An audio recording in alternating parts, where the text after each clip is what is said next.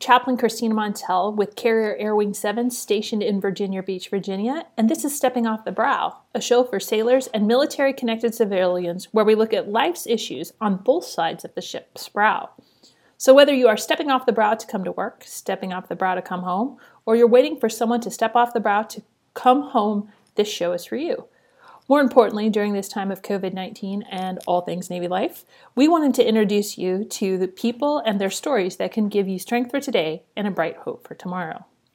Today, we have with us Lieutenant Jason, not Doc, Palmer, who is a physician's assistant with Carrier Air Wing 7, Go Freedom Fighters.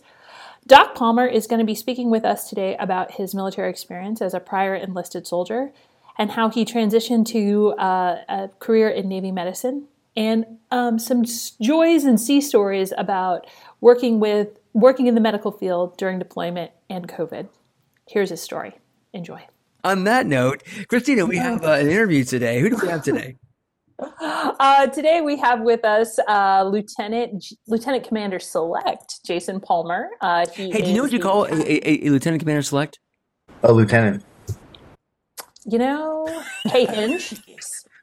we have lieutenant.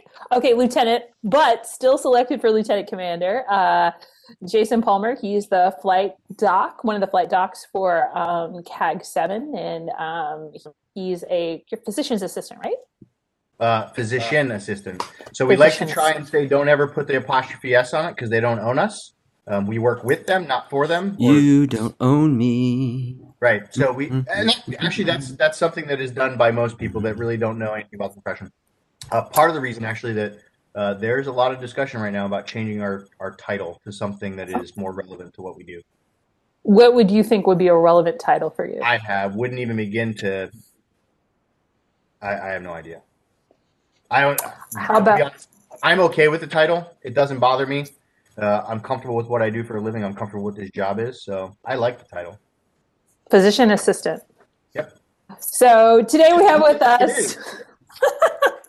Okay, cool. So uh, uh, call sign not Doc, and we're going to get into that story a little later. But um, Doc, it's great to have with you have you with us today. Thanks for taking the time. Well, thanks for thanks for having me. Thanks for inviting me on to do this.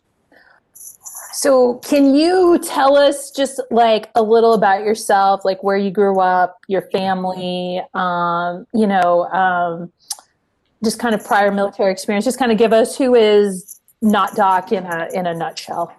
Uh, so I grew up in northeastern Pennsylvania, um, in a small town called Kingston. Uh, I wouldn't even be able to begin to give you the population, but it's not very big. Um, it is a suburb of what used to be a pretty bustling city called Wilkes-Barre uh, when the coal mines were up and running. Um, as the coal mines kind of shut down, uh, it kind of started to uh, go downhill after that. I used to tell people when I was in the army, when they would ask me where I was from, I was like, the Poconos, because everybody's heard of the Poconos, and it just it makes it easy. And that's probably about a 30 minute drive or so from where I'm from. So is it uh, like now I tell everybody Scranton because everybody knows Scranton from The Office. So is it like uh, so your town maybe is like October Sky? Have you ever seen that movie? Like Homer Hickam? Seen that movie? okay, never mind. I'll forgive you. Um, so I am. Uh, my parents were born and raised in that area. Um, their parents were born and raised in that area. Uh, everybody kind of has stayed there. I'm probably one of the only ones in the family and my immediate family that's kind of left and not really gone back other than to go to college.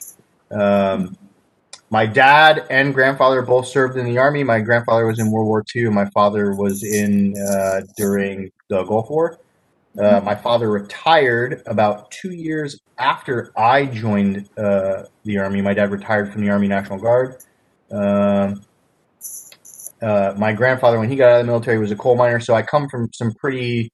Um, what's the word I'm looking for? modest background. Uh, my grandfather started in the coal mines as like a coal uh, a breaker boy in the breaker, you know, the big coal breakers. Mm-hmm. five years old, breaking coal and sending it down the chute. Wow. Uh, didn't really have much. My wow. Um, so the military was kind of like, a, "Hey, we've all done it. That's what I'm gonna do." Uh, my family's, uh, I would consider to be conservative Christian values. Uh, I was raised in the church. Um, I was one of those kids that went to church Sunday morning, Sunday night, Wednesday night, Thursday night.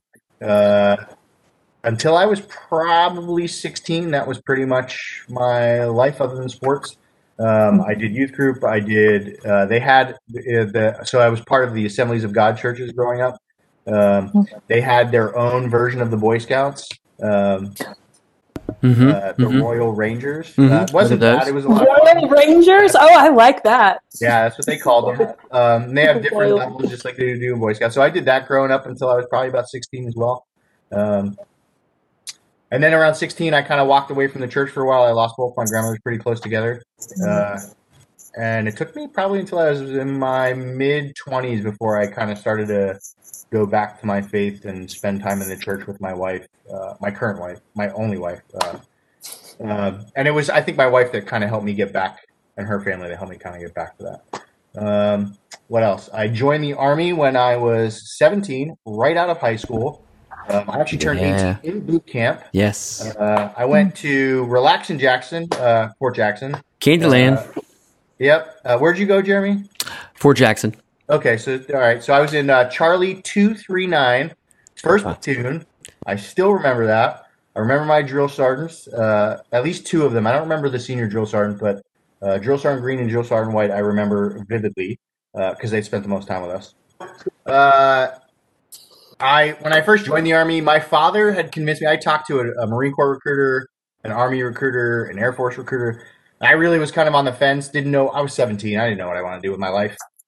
And my dad was like, "Well, here's a, here's an idea. Why not join a reserve component? See if you like it. If you don't, you only got to do it one week in a month, two weeks in the summer. And if you like it, then you can you can transfer to active duty and go do that. So that, that's what I did. I joined the National Guard. Uh, I did that because I wanted to be in a combat uh, related field, and you can't do that uh, in the regular Army Reserves. Uh, I was the kid. Like I went to boot camp, and I loved it so much. Um, I literally went and saw the National Guard liaison, like begging him to let me just stay and not go home. Uh, and they're like, "Oh, you can't do that. You got to go. You got to go for six months. You got to go home. They paid for this, and then after six months, you can get a conditional release and you can come back." And, and it sucks, right? Because you're there at boot camp and you have the reserve, the National Guard, and the ar- regular Army all together doing everything. Uh, so I got out of boot camp uh, and AIT. My initial MOS in the Army uh, was not what I wanted. Can you explain what AIT is and MOS? Oh yeah. So Yeah. AIT is Advanced Individual Training. That would be the equivalent of A school in the Navy. Um, so I did AIT at Fort Lee uh, in Virginia, uh, and I was a uh, quartermaster corps person, which is not the same as a quartermaster in the. Uh, in, no, in the very Navy, different. right? Like Quartermaster LSs, right? Drives the boat. Uh, logistics is is what quartermasters are in the army. So I was a supply guy. Um, hated that MOS with a passion. I got to my National Guard unit and and promptly got sent back to uh, to MOS school to be a 13 Bravo, which is an artilleryman, uh, and that's the job that I did for most of my enlisted career, other than when I was a recruiter. Um, so yeah, and then I left. Uh, I tried. I, I did an attempt at college when I was 18. I also tried to work full time when I was 18. Full time Mm. college and full time work they don't Mm. they don't jive. Uh, so I ended up doing two semesters with zero credits. Uh, I mean, I was uh, man, it was bad. And, and but that was the sign, like right then and there. I was like, you know what? I really, uh, you know, I love the army. I love when I go to drill. I volunteered every time I they needed somebody to be there for something. I actually did the Y2K uh, QRF um, when we thought the world was going to end when the computers rolled over to 2000. Yes, 1999. Party like so I was- 1999. I was actually on the uh, quick reaction force, uh, standing by, waiting to see what, you know, watch the world burn and respond. Um, ended up being extremely uneventful. We watched lots of movies uh, and ate lots of new. They had us testing these new MREs out because they thought, hey, what better way to do this? They didn't work. By the way. Um, they were like tray meals. It, it was anyway. I, I've never seen them again after that because they were stupid. Uh, so, uh, so I was like, you know, uh, my life's going nowhere. I need to do something. So I went to active duty. I, I said, you know what, I'm out of here, and I got a conditional release. Um, I was a specialist at the time, um, or my rank was specialist. That would be an E4, so the same as like a PO3. Uh, I went to active duty, went to Fort Bragg with the hopes of going to jump school. Uh, when I went to MEPS, they actually gave me two options. They said, I can get I need a jump school right now, but I can't guarantee you'll go to an airborne unit. So when it's done, you'll probably go wherever we need you. And they made it sound like I wouldn't get to go to an airborne unit. I was like, well, then what's the point of doing jump school? That's stupid. They said, or you can go to Fort Bragg, and when you get there, tell them you want to go to jump school. Before they send you to your unit, they'll send you to jump school because you have to go to jump school to go to 82nd. And they gave me orders to 82nd. So I was like, okay. Well, 19th Replacement Company had a whole nother plan, and I ended up never getting to go to jump school uh, because I was at Fort Bragg for a little over a year, and they put me on levy to go to Germany, pulled me out of there kicking and screaming and uh, went to Germany. Ended up being the best tour of my my young enlisted career. Had a lot of fun. Uh, became a recruiter for a while. I met my wife while I was uh, transitioning to become a recruiter, um, and then about three years into my recruiting tour, I said, "You know what? This is not. I need more." And and I had learned uh, while I was a recruiter how I could get more. I feel like when you're a young enlisted guy, no one really sits you down and says, "Hey, these these are the tools available to you. You should be using these, and this is and this is how you use them." Um, becoming a recruiter is the thing that kind of taught me. Uh, it's it's about product knowledge, right? You know your own product, but you also know your competitor's product. So I got to learn about all of the services, what they offered, and how you used it. And I quickly learned that the Army had the worst uh, programs to, to make you an officer because they really just had the GI Bill.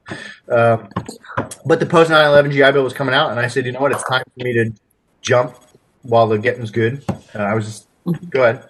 So, so Jay, um, yeah, I, I've heard you kind of reference a couple different times now this idea of uh, some discontent um, and it, it's you know it's good like i feel like that's that's what a, a lot of people especially in, in our our time, uh, they you know they're coming out of high school, they're coming out of college, and there's this kind of sense of discontent. But it worked out well. Like how did how did that discontent? How do you feel like that discontent played into where you are now?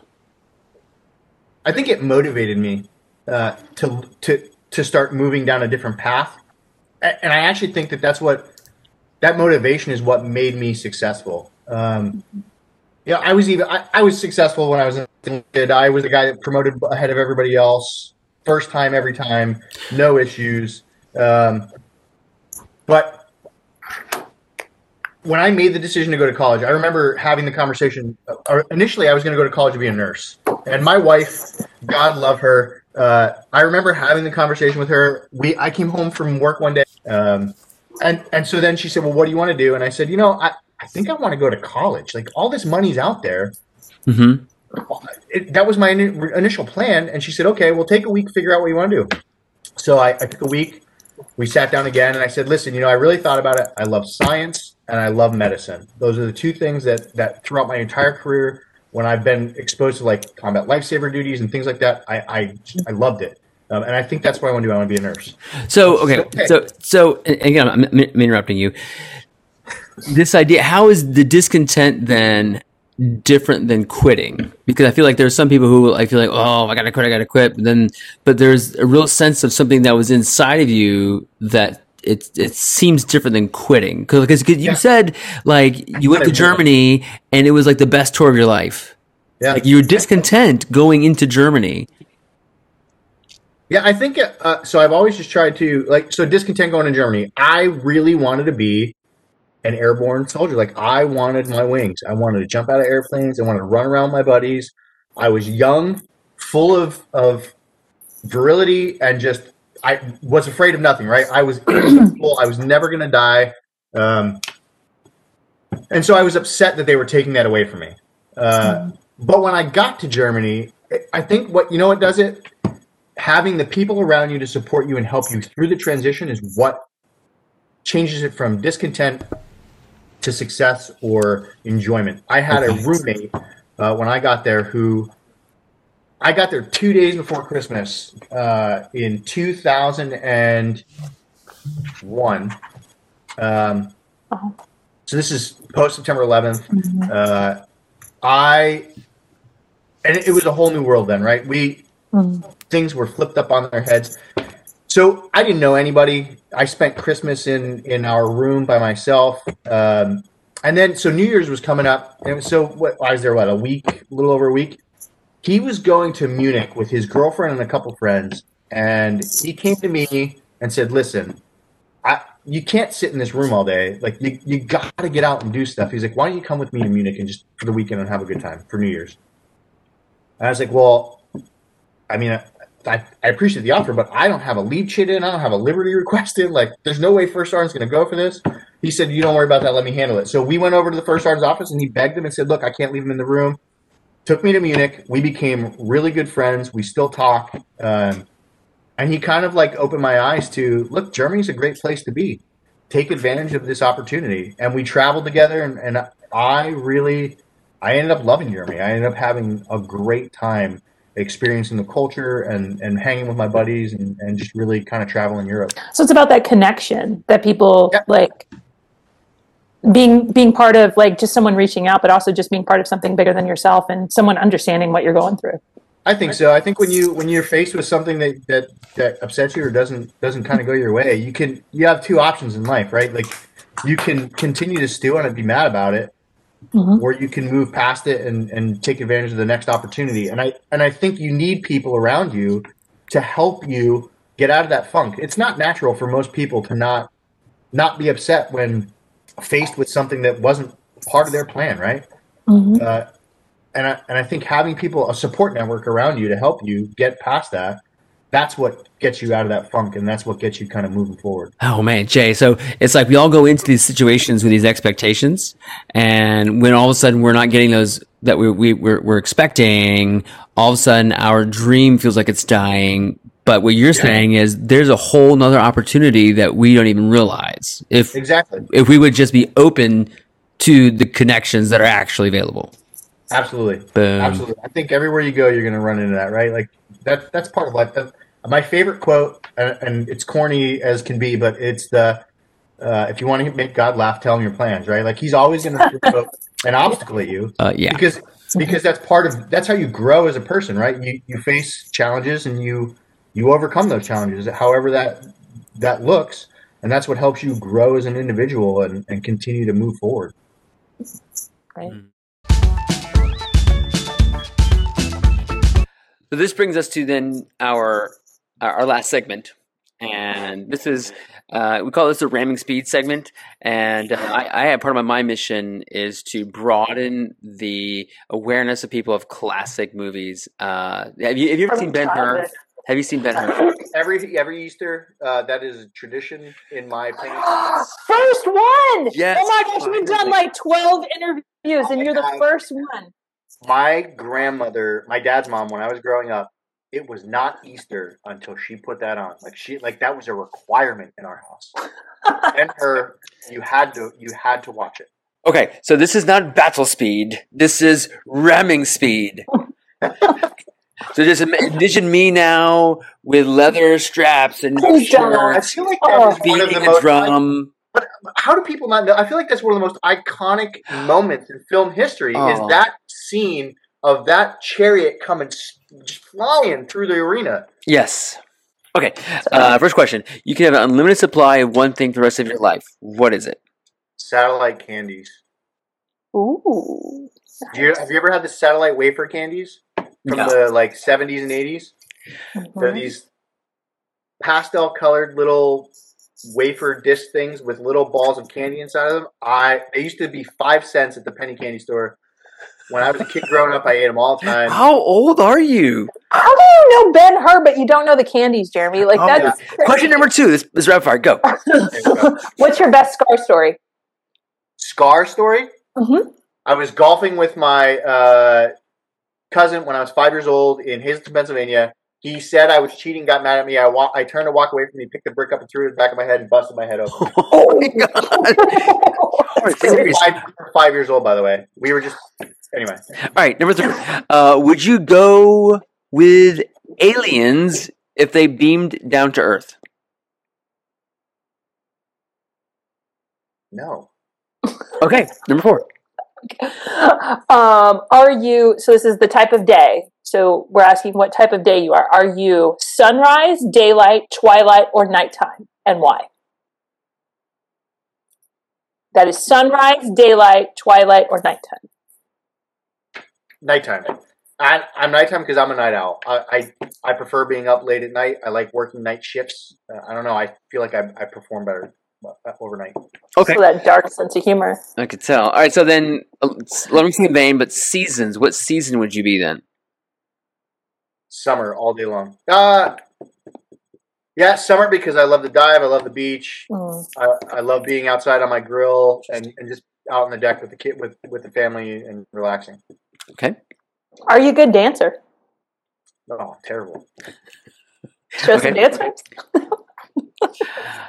That would be the off the cuff. No, okay, last one. Last question. Uh, what fruit or vegetable would you most want to be? Ooh. I I I don't know. That's a weird question. What fruit or vegetable would I most want to be? This is not very rapid fire because I you're, you're catching me off guard here. That's okay. That is a question I don't think has ever been posed. I've Sure. never really thought about it. Um, Do you eat fruit and vegetables? a banana. Do you banana. lie on your PHA every year because you No, don't eat I fruits and love- veggies? I actually love fruits and vegetables. Uh, if it wasn't for the fact that I like meat so much, I could definitely be a vegetarian. but I like meat, so I, I can't. So you said can't- banana, right? You a banana, said And, and and here's why: because a banana is always good. Think about that. Once a banana has gone past its ripeness, what do you do with it? banana bread. There you go. There's Carbs. a function and a use for a banana. Boom.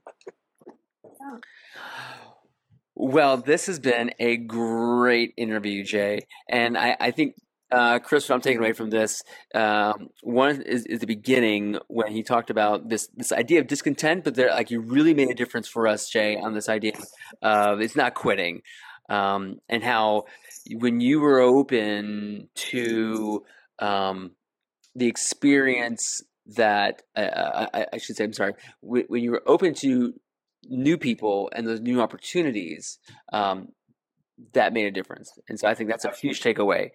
Hey, everybody, stand by just for another moment. I want to give you a preview about next week's uh, second part of Not Doc Story. So just Yeah, stand so by. You've gone through PA school. You you get your commission. Um, what is it? Blue side, green side. What is it about the green side that just sort of makes it special? I I hear a lot of people who once they go green, they always want to be with their Marines because it's there's something special about that. The amount of respect that a corpsman gets from the average infantryman is insane. Because you know that corpsman when he goes when we send a corpsman out to the line, he's not there just as a corpsman because doing his, his corpsman job is actually considered secondary, right? He is a rifleman first. His job is to shoot first and then take care of the marine that's fallen, right? It, it's the TCCC uh, uh, principles in action. You don't just run out, uh, you know, with bullets flying and grab a guy and try and treat him there, right? You suppress the enemy first, then you go get him and bring him back and take care of him. And so our corpsmen, I mean, they're doing the same job as those infantrymen, and they get a lot of respect from them for that. Um, and a lot of them are really good.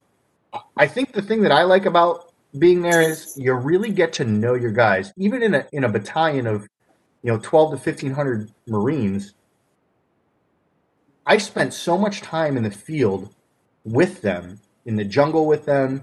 Uh, I really got to know a lot of my enlisted Marines on a personal level, just spending time in the field with them and talking to them and taking care of them and checking up on them, hiking with them, you know, doing the things that they do. And, and I think when they see the doc come out and do those things with them, you also get that respect from them too, because it's not a you're not there as a guy who's just sitting in a, in the ivory tower.